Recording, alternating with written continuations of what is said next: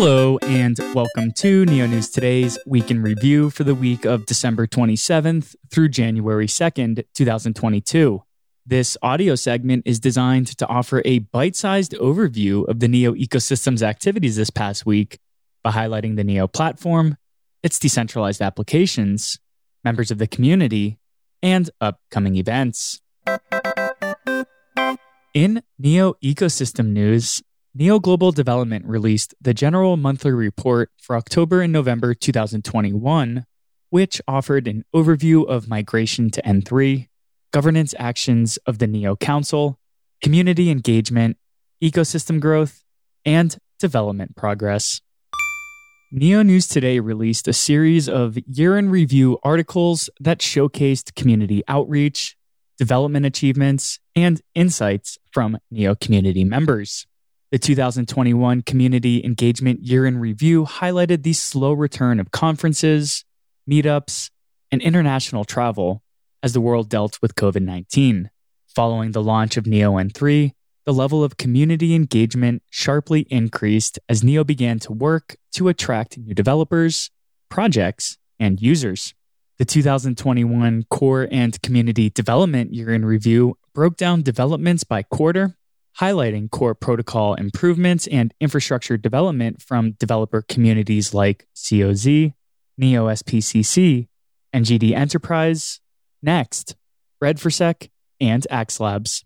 And the 2021 Reflections from the Neo community showcase personal reflections of representatives from across the ecosystem, including the Neo Foundation, NGD Enterprise, Flamingo, Ghost Market, Rentfuse, COZ, AxLabs, NGD, and Neo News Today.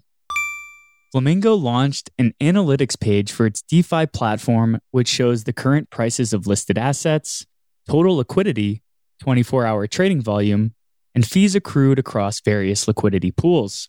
Flamingo also released a look back on 2021, which noted the transition to new management, creating new liquidity pools per community suggestion, becoming a Neo Council member, the launch of the IDO platform, and releasing a mobile app.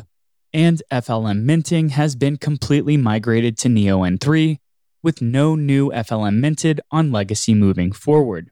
To continue earning FLM tokens for providing liquidity or staking, users must migrate their assets to the Neo N3 blockchain. Ghost Market announced it will conduct an initial DEX offering of its GM governance token via Flamingo on January 10th, 2022, becoming the first project to use Flamingo's new IDO module. A total of 2 million GM will be available for purchase using FUSDT at 13 cents per token. NeoBurger launched a dashboard page that includes the B Neo total supply, daily gas rewards, and details on which nodes NeoBurger is voting for. NeoBurger is a Neo wrapper and N3 governance dApp that uses an algorithm to dynamically vote for Neo Council members. Lastly, Rentfuse released Neo Nova, an open source web application that helps developers perform common contract operations such as invocations, updates, and deploy. The application is production ready and integrates Rentfuse's other wallet package, Neo Wallet Adapter. To keep up to date with the latest news, events, and happenings in the Neo ecosystem, please visit www.neonewstoday.com.